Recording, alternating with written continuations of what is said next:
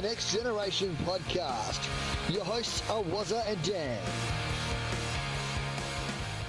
Well, we're back, Dan. It's good to be back. It's been three weeks without the TNG podcast, buddy. Uh, great to be back after the three week hiatus and being away for three wait- weeks. It's definitely given us a lot to talk about. Oh, yeah. And sorry for that for being away, guys. I've been away overseas, and then last week, Dan had the flu. I had the flu. We both sounded like um, John Gotti and Sammy the Bull from the Gambino crime family. I'll tell you what, I tried to leave it as late as possible. I literally, uh, message was the morning of saying, no, I haven't pulled up, mate. I was- Sick I as was- a dog. I was going to ring up the Seavers uh, company and ask them if they wanted us to do a new ad. anyway, we've um, a great weekend of footy. Five games decided by four points or less before Sunday. So it was Tigers, three points over the Cats. Hawks, four points over the Bombers. Uh, Roos, three points over the Lions. Rayner would have been killing himself not having that fairy tale finish. Uh, Crows, three points over Port. Was it a point though? Uh, he hit the post. Oh, he he he hit the admitted post. he hit the post. and Swans two points over the Pies. Then on Sunday, some massive, massive hidings. It was like totally polar opposites. Uh, Giants massive win. Who was the other game? Uh, Uh, Demons. Demons smash Suns. And then well. there was the Eagles game, and uh, somehow the football was forgotten because of one incident. And we're going to touch on that. Gaff, what the fuck were you thinking? Yeah, well, before I jump in the gaff, because I'm known to prattle on, just that round of footy, I found it funny on Saturday. They trialled the rules at, I think, Coburg in the VFL. Yeah, it didn't work. And it was a blowout as well. Um, Yeah, it, it didn't didn't work. work. And then to have all those close games in the AFL shows that there's nothing wrong with the sport. It's the lesser teams, which then was shown on Sunday, where the games weren't as exciting because they're blowouts because of the lesser teams. So if you put two high quality teams together, you get a good match. That's the problem. It's not the rule. And I've said on this podcast, and I was listening to the rubdown on Triple M BT. Leave the game alone; it'll take care of itself. We've mentioned that before, and I agree 100% was. Now the gaff thing. Right, look, Gaff, I'm going to take my um, Eagles hat off here because it's the only way I can attack this. It out of character. It's it's been done to death. He didn't. He shouldn't have done it. It shouldn't have happened, but he did it. He's gone for the chest. He's missed the chest. He's hit the head. It's been covered uh, by 100 media outlets. I'm over it. At the end of the day, there's no winners in it. What I saw on social media just made me think, am I even watching this game for, you know, because it's just unbelievable some of the shit I've seen on social media. Uh, Wayne Carey probably got it right. He was the most level headed of all the media. Um, it's good to see that Hamish has tried to set up. Um, Gaffy to see Angus in Melbourne and then Andrew when he gets back. It's great to see that Mark Brayshaw and his wife have come out and said to stop the condemnation and maybe it should have come out a bit earlier. Um, there's no winners, as I said, and it's something that is going to happen from time to time. Eight weeks was probably the right thing because when you think about it, this guy's probably going to miss a grand final. I thought seven for that reason, just so he misses the grand final. I, and I don't want that as an Eagles Grand supporter, finals were four but as a spectator, yeah, Yeah. he deserved that. Um, He's going to miss games next year, so and unfortunately, a young up and coming star got injured about it, and our thoughts go out to the Brayshaw family and Andrew Brayshaw. So um, there's not much more we can really say about it that hasn't been said. Um, some people will, will agree with their outcomes. Some Free our fans will never let this die, but I'm not going to go into that. see, this is the thing. You've got the two different types of Eagles fans. You've got the ones that were at the game, Yeah, like was the yourself. Yeah. and then those that saw it on TV. Now, we are being harshly judged as supporters because people at the game didn't see it.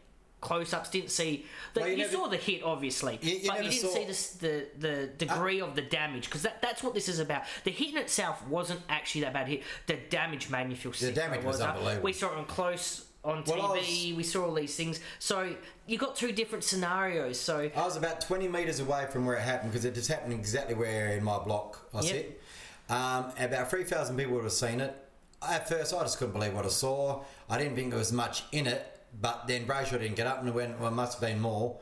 Um, but not once did it get shown on a big screen. So for all the people that were going on about, well, they were cheering him, no one knew what the hell was going on. And even Mark Brayshaw said he didn't know what was going on. That's kind of the point I'm making. Where, okay, I look at the incident. The outcome of that is why he got such a lengthy ban, and it made me feel sick. Now, the media circus, the opposition supporters.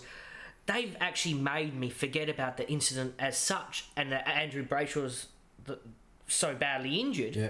and almost made me go defensive because I feel like we're under attack. You know, there's a problem with a coach, there's a problem in Yeah. CEO, there's comes and it's it's it's ridiculous. And as I said, you've seen him go down.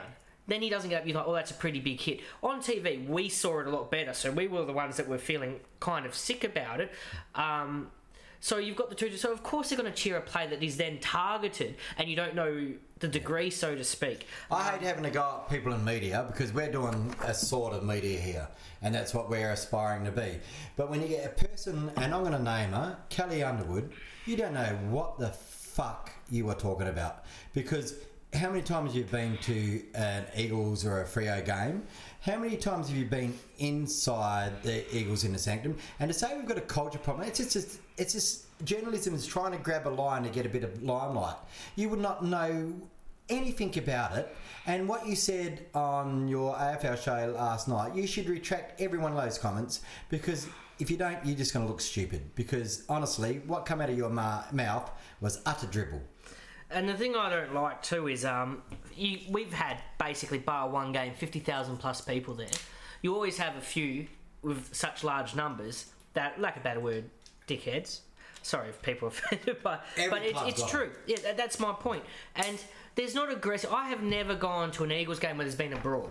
This happens quite a lot in South Australia. This happened Geelong, Melbourne. Yeah. You know, and then they're throwing stones in glass houses almost. You know, it's like right, you've got a stadium that's predominantly one supporter base. You got the highest attendee records on history, and yet you're not getting any footage of these attacks or any of these other things that are going on. Um, and the word arrogance and this in itself is going to sound arrogant. When you've been such a successful side, and we have been a successful side, you're allowed, I think, to be slightly arrogant. Not the players because they've got they should have a focus, but as supporters. I think arrogance is a bad word to say. Proud. Yeah. You know what I mean? It's all about perspective, isn't it? I'm proud of the Eagles. Someone from the outside say you're arrogant. It's like, no, I love talking about the Eagles. I love my team, and I love the work they do in, inside and outside the community. You know. All right, well, we're going to put an end to that. We might talk about a bit at the later, at the end of the thing. That's a bit of my under the pump anyway. Uh, look, we got some questions sent in from some fans. Um, Eagles fans will know who this guy is. He's uh, goes by the name of Philip White Tiling. It pops up on the Eagles back chat every now and then. He sent in a couple of questions to us, so I'm going to read them out to you. I'm going to read them and you can answer them. I know that this is a West Coast podcast, but questions have to be asked about Chris Scott and his team lineup. Are they arguably a top four side? Now, this was supposed to be read out a couple of weeks ago, but we've been away, so sorry for the lateness, Phil. Um, I've actually had this conversation before because I know he's a premiership coach. Um, they're twins. We're talking about cats, yeah. Yeah. Chris, yeah. I always have double. I always get confused with Brad, but give me some slack. They over- look, they look alike. He took over a premiership Yeah, side. that's exactly right. So he won a premiership in his first year, but he took over a premiership side. Since then, I, I, I don't see much from him. I don't see this brilliant game plan, and I see many holes in that side. Um, he likes to to trade in big names, you know, get in Dangerfield, you know, let's get Ablett back, you know, these kinds of things. Um, and they're not chasing him as aggressively as some teams, but even Gaff, you hear rumours that they're after Gaff. And I find Hawkins is okay. He he's kicked seven goals in a row, not last week, but the last couple of games before that. So that's made him look a bit better than he is. But then you take him out of that side, they're lacking a second tall option, and down back they're they're they're getting the job done, but they they're lacking what they had back in their heyday, which was this dominant backline. Well, my, my view So on Geelong. I, I, I, I- my question with Chris Scott is not so much can he can they make top four because I don't think they are because it's so even at top thing they're getting exposed because of their weakness. But my question is can he actually rebuild a side? And I think he's failing miserably. He, he keeps treading water by bringing these plays and getting the wins, Yeah. but it's not a premiership winning side. The way I see the Cats is on paper they're a top four side. On I'll agree field- with that. Yeah, I'll agree with that. On field, not so. So that's why I said. Phil had another question. Uh, this is more of an observation, but any house, household name player that leaves a club to join another club has never won a Premiership Cup in AFL history after doing so. Franklin, Dangerfield, Judd, Kappa, Lockett, Modra. Yeah, um, I find that a very interesting question because um, I, I look at Hawks will successfully do that. Um, where you know Brian Lake went there, Frawley went there, Burgo went there. They've done it, but, Yeah, he's almost people in. correct. Yeah, but he's But- almost correct because, and I think Jordan Lewis, he's left Hawthorn to go to, to get a couple more years Yeah. and go on to a good side that Melbourne was touted to be the next team to win a premiership.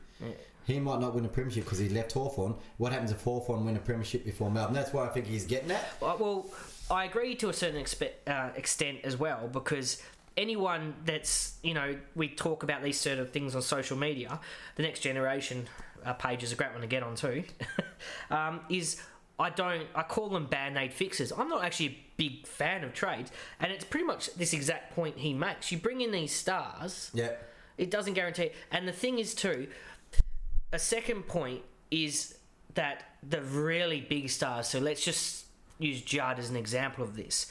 It's the lower teams that can offer this player such a big contract with Yeah. big money, Yeah. and that in there lies the problem for me. Yeah. Um, Franklin going to Swans is a bit of the enigma to it all because they're a good team, but they just They've I don't know what's going on. Yeah, won, that's so. it. I, I don't. I don't quite get It's that. They're so close, but yet so far. You know.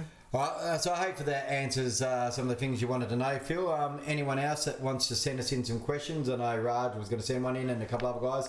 Uh, to send it to myself or Dan private message or the Next Generation podcast page. Uh, leave your message on there, or the Next Generation discussion group page, which is a closed group, so you have to ask to join that. Definitely do it because I, I love Uh, Yeah. interacting with other fans like that. So I love answering these questions. And while we're here, a part of our interaction with our uh, Facebook pages is a segment we call What's a View.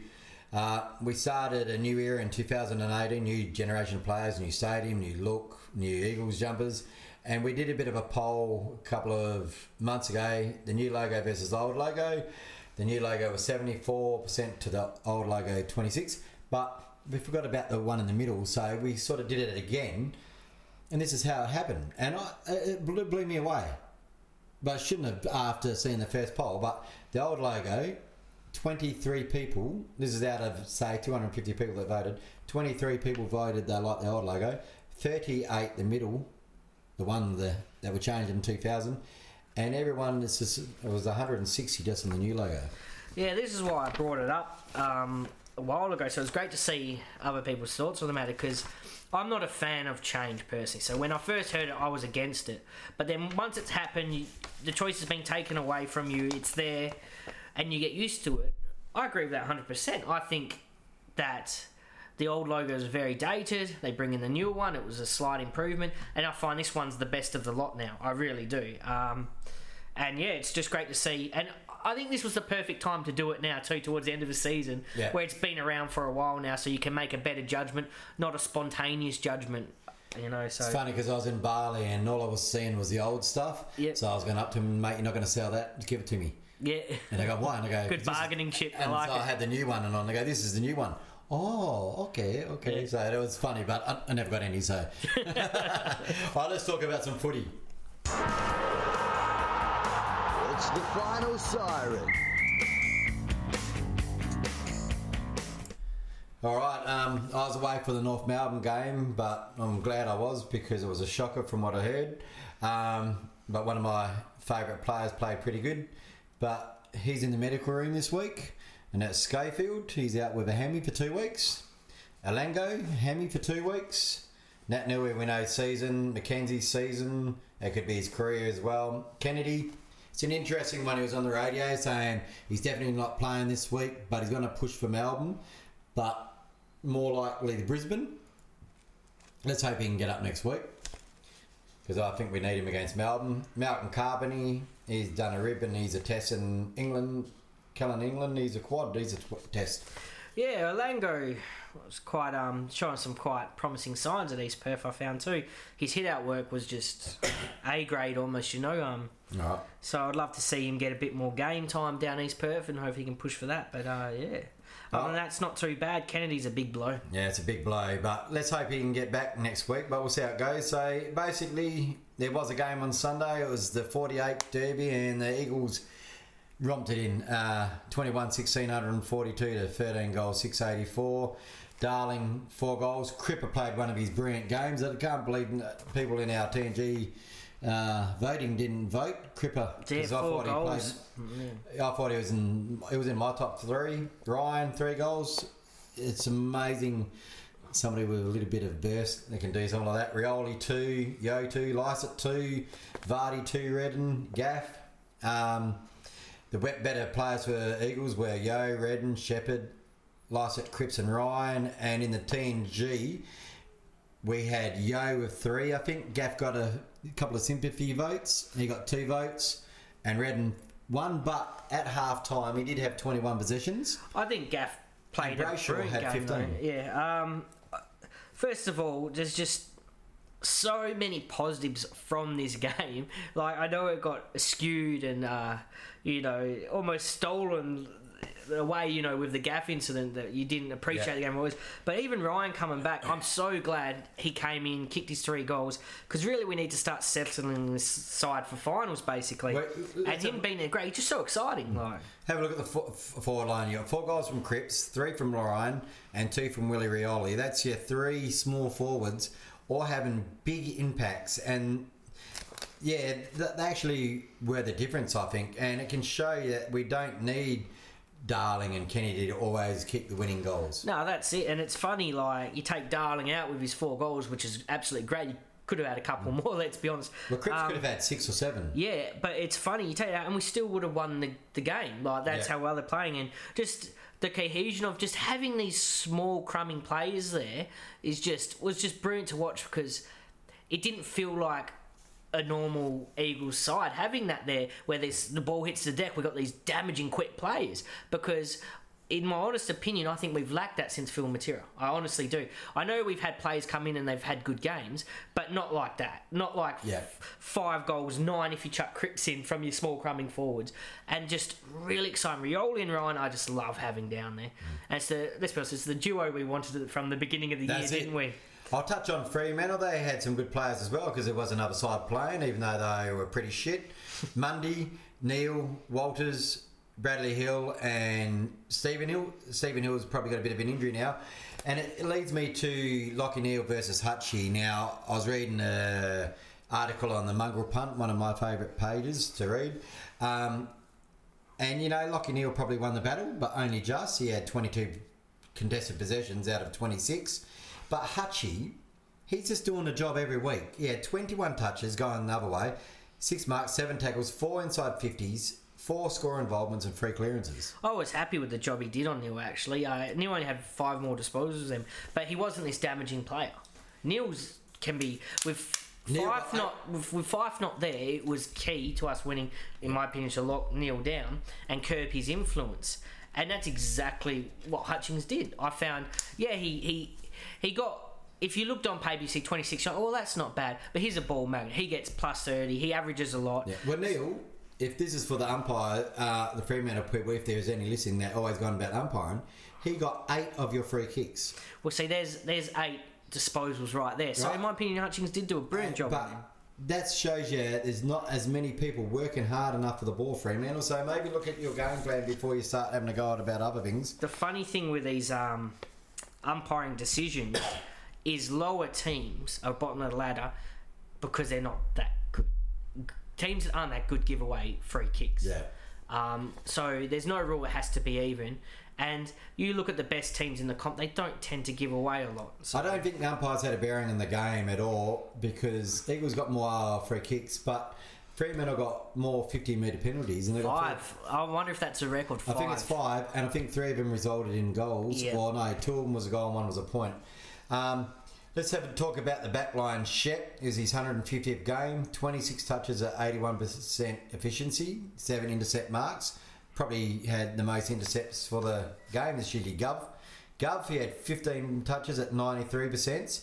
Had the contender of the mark. Now, that was brilliant football for such a Dow, uh, you know, the, the after effects of that game to see Sun Sun take a mark on top of Gov, and by the time he's sitting on the ground, Gov's sitting there tapping him on the back, going, He's gave him a great cheeky mark, smile, mate," and having a laugh, saying, great mark. A minute later, he's still talking to him about it, Yeah. saying, great mark, you know. I And think he's great just. I think he's just happy he's going to be on a poster, Gov. he, he's take, he might take over from Andrew Embley as being the stepping yeah, ladder. that's it. There's been a few. And uh, Hurn, 19 touches at 100% efficiency. He's a captain, he's a leader, he's a general, and he is what we need. And for the people that were knocking him as a captain at the start of the year, I think you have to change the tune because I don't want to change. At the start of this year, I thought we might change captains next year. It's got to be Bunga next year. The funniest It's thing be is, Bunga. he's more than likely, and the word is, and usually they get this right. The media, it's one thing they do get right is when they're selecting all Australian captains. He- he- So usually the buzz the media creates gives them that, and he's. I've heard from a lot of mouths he's the all I've heard Australian it's captain. between He's that him, good a form. Pendlebury, and Cotchin. Right? I hope. Uh, uh, I swear Pendlebury's just got an open spot for the all Australian. I Australian. just hope Glenn and walks Jakovich, in. who's a selector, has got enough balls to stand up because he doesn't stand up on radio. I don't like his commentary sometimes because maybe, maybe he's taking his West Coast patch off. He has to as a media, but yeah, I just hope he sees Shannon Hurn as well puts a good vote in for him. Uh, he should be Yes, brilliant. sir. And um, Jetta didn't have the greatest game, but we've mentioned on this podcast before having Hurn and Jetta two known brilliant kicks with great disposal efficiency. That's to me, that's actually what's winning us games. Is we're so attacking off that line. kicking on the weekend was the best I've ever seen, and we've always raved about his kicking. He takes he takes a risk, Jetta, that normal players wouldn't take, but because he's good kick, he it comes off. There was one there in the third quarter, and he had the ball on the right hand wing, and he could have gone all, all the way, but he sat back and he he raised his hands. People can't see what I'm doing, and he's kicked it. And Liam Ryan went onto a mark, and it was like it just split everyone. It was a 60 metre kick. Yeah. It was brilliant. Um, let's talk about another guy that's in an All Australian form, Elliot Yeo. I've always got him in the barometer. Two goals, 26 touches, 69% efficiency, bit bad there. Eight inside 50s, five tackles, 14 score involvements. And he walked away with the Glendinning Allen medal, the inaugural one. But he was good, and I'm not taking that away. I reckon he was behind Jack Redden, and if you have a look at Jack Redden's, Jack Redden's getting any goals. He got, I think, two points. 33 touches at 81%, 11 score involvements, 10 marks, 5 tackles, 6 inside 50s, and 4 clearances. And he is having one of the best seasons of his career. Well, it's funny. I've actually mentioned this before because so many players have improved, and that's the key to our rise this season. He's been But our biggest improver. That's exactly how I feel. Redden to me has been by far our Yeah. biggest one. His average was about 24, I think, at Brisbane Lions in his peak. Now he's just past that, and it's just the games he's kicking more goals. He's just playing such brilliant footy, um, and it's because he's playing in his position. Well- I'll, touch, I'll touch on this a bit later about another player, but when you play these players out of position, where probably they were playing him forward, he doesn't have the same impact. Yeah. After Mitchell Prentice retired, he's now thrust in the middle, and he's having his best year, and he's quietly one of the reasons why our midfield is is winning a lot of clearances and Our top four, not just holding its own. We're beating a lot of teams in the clearances at the end of the game. our top four players this year, and in no particular order, are Redden, Yeo, Hurn, and Gaff. Every week, They're such good players. every week, they're in our top five players. I can't. I can't pick because I think Darling's another one that's. Darling was at the start of the year. Shepherd's so consistent. He's an underrated Um, one. The, uh, they, these aren't players I'm chucking out as most improved because Shepherd No. I don't think's improved at all. I think he's been solid for years. Another guy that has improved big time, and I probably didn't give him the respect that I probably should have, was Tom Cole. oh, Now he's kept he's come in at the start of the year. He missed the first game, come to the second game, and he's kept his spot. And he, he's a no. He's like Shep. He's no fuss. Just goes about and does his job, and that's why probably the Eagles are probably slipping under the radar sometimes in the media eye because they're not respecting the players like Shep or Cole and their I- role they play. I remember before season started, and it could have been before a lot of the NAB Cup had started actually. Um, around the AFLX, one of our first podcasts, you actually put the question in front of me between Watson, Nelson, and Cole, and I had Watson and Nelson quite far in front of Cole. I think everyone And did. yeah, and he's just come out and just been great. Yeah. Our second rising star for the year, Nom. And it's funny, I didn't even realise he was eligible. Um, but yeah, he's just. He- He's improving his game because even the Roos, where it was such a horrible game, he started intercept marking. Like I think he had more intercept marks than Gov and Bar- Barrass. Like, and so he's adding another string to his bow that he we hadn't seen before. So every week this kid is improving, and he's Yeah, just great down back. It's good to see, and like we said, we're sitting second on the ladder. Eight debutants plus Archie. Um, we've missed Darling, we've missed Kennedy. We're going to miss Gaff for a big chunk, and we're still in premiership mode, so that's good. So in the hunt anyway. All right, let's get on to our next segment. The revolving door. All the stats that matter at the Royals. As I was away, I never got to see any of the uh, WAFL uh, action. So did you get down and see it? Uh, no, but la- not this Was it week. on Last TV? week it was on TV, so Oh. I got to watch that game. Um, look, uh, Peel, did we play Peel? Yeah, it was Peel. 14 goals, 8, 92 to the Royals, 10 goals, 7, 67, a 25 point loss. Let's go through the stats that matter. Sheed, 2 goals, 34 disposals. Partington, 3 goals, 20 disposals. They're the two that probably should be in contention this week.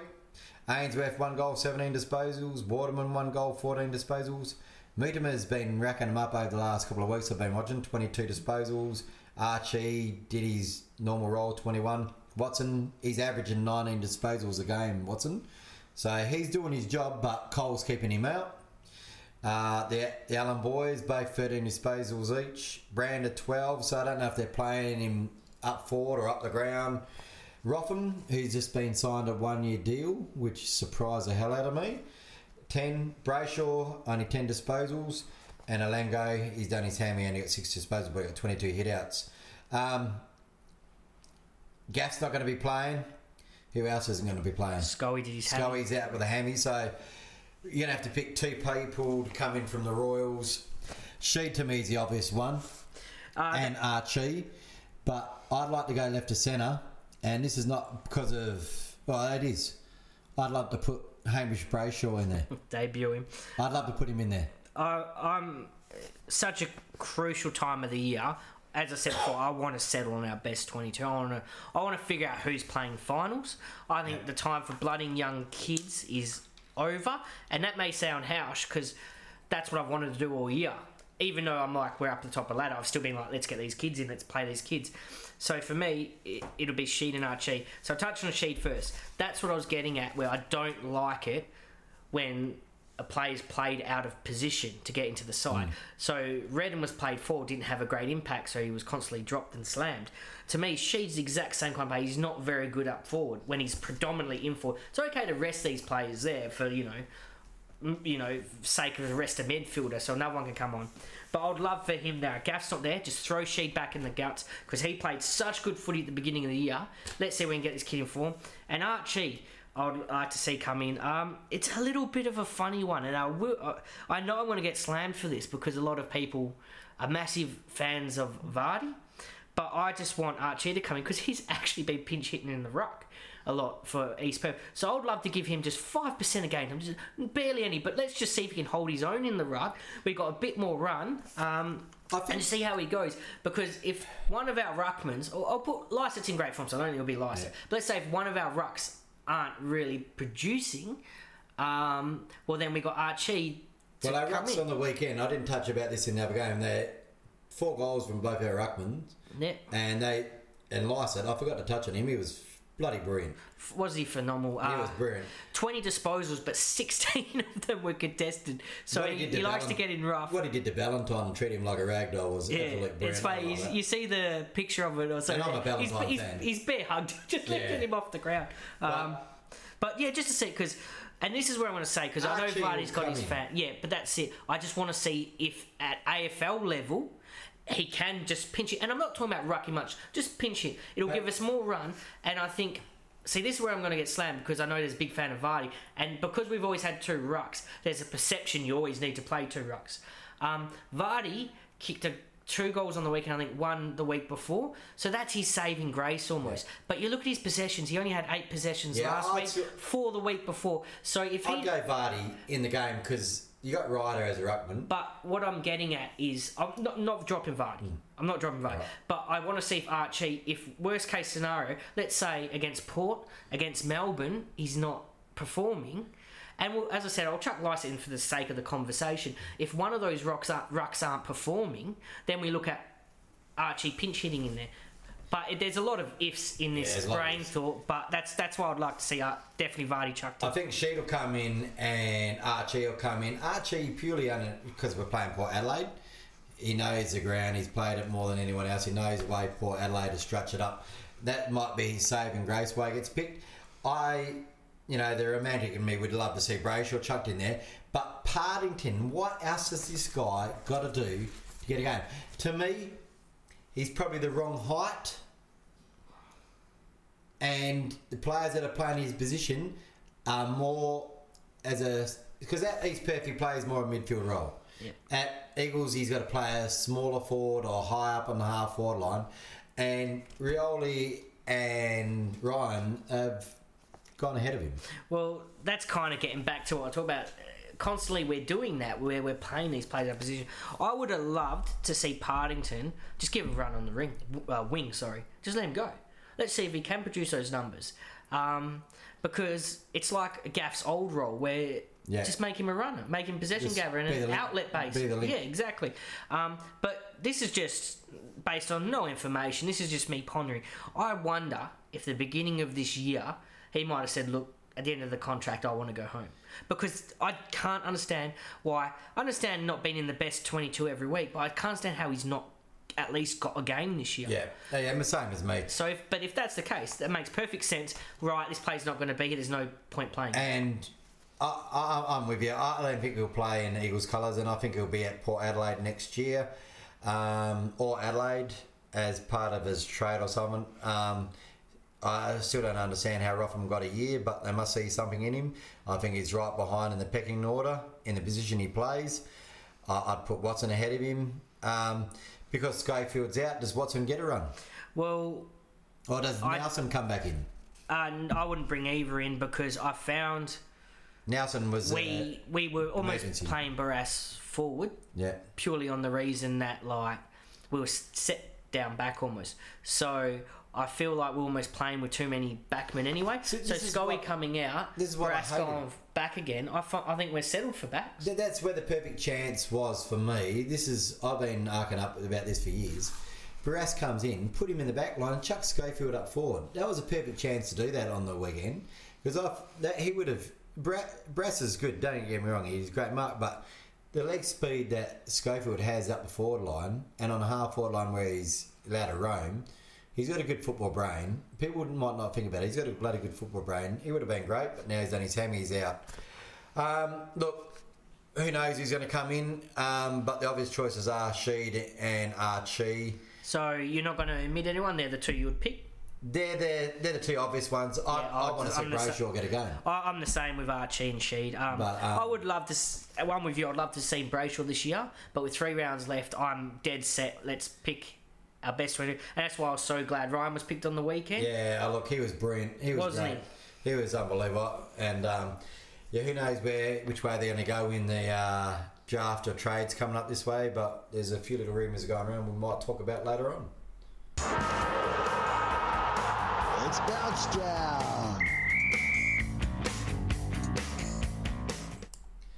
Round 21. Eagles versus Port Adelaide at Adelaide Oval. Um, well, look, Eagles won last five out of six, and it's funny that Port's only win out of those six was at Seaby. Four of ours have been at Adelaide Oval and one at Domain. Um, but we're still underdogs for this week. So on Sportsbet, it's 149 for Port, and Eagles are $2.65 for the win. We sit second on the ladder, Port are seventh, two games adrift. So is it because there's no Kennedy, no Nick Nat, no Gaff that we're the underdogs? Uh, definitely. I look at it as like they're looking at our outs to key players, And let's be honest, to me, that is a worrying factor. You know, arguably our best mids out, our best forwards out, and our best rucks out. But the great thing about the Eagles, which we've touched on already, is how great some of these other mids are, how great some of these Yeah. other forwards are. Um, and Lycett, and as I said, Vardy's even kicking goals up forward. I wasn't having a shot at him before. So we've got these other players that can step up into these roles. Um, so I think it's a danger game for because basically in my head we got to beat Port, we got to beat Melbourne, we got to beat at least one of those. Eagles have to win. Eagles only have to win two of the last three, and Yeah. they keep second spot. If we lose two, we slip the third or fourth. That means we have to travel away. Yeah. Now, We, we could like like steal second spot too. Uh, sorry, Every time steal we- second spot if we only drop. If we do drop two games, sorry, but we're going to be relying on other results. and that's that's, and that's helped us out so far this year. We so when we have lost, other teams that we needed to lose have lost. Giants and that below, a couple of teams all play each other, so that's it's another interesting matter. Um, Port Adelaide, they're going pretty good. I thought they were the better team against Adelaide. Um, but you look at their medical room, they don't have too many seasoned players around the medical room. Hamish Hartlett's probably the only guy on their list that would probably come into the 22. He's out for a season. Joel Garner, he's a young guy, season. Willem Drew, young, he's a season. Karl Amon, maybe two weeks, could slip into the top 22. that's it. These are fringe Um, players. Todd Marshall's a week. Um, Todd Marshall does pretty good when he comes in and plays. Um, so maybe they're basing that they're better off with their fitness levels and overall. I, I just think they, were very unlucky not to beat the uh, Crows. But when we usually uh, play Port Adelaide, we don't give Robbie Gray as much rain. You know, he, As as teams, much yeah. free play as what the Crows gave him. He was everywhere. It looked like there was no one on him. Um, Wingard, there was no one on him as well. When we played them and we beaten um, Port Adelaide, we've usually closed one or both of them guys down. Dixon hasn't had a great year.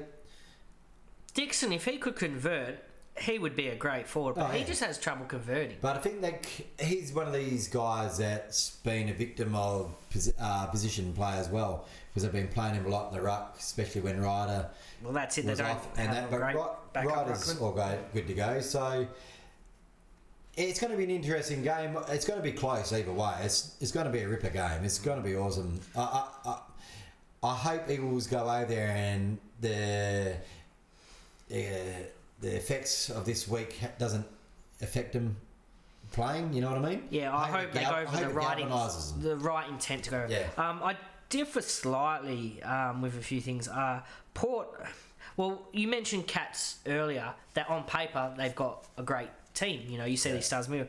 I put Port in that category. Their team on paper looks great, but I don't think they're playing great footy. Freo beat them.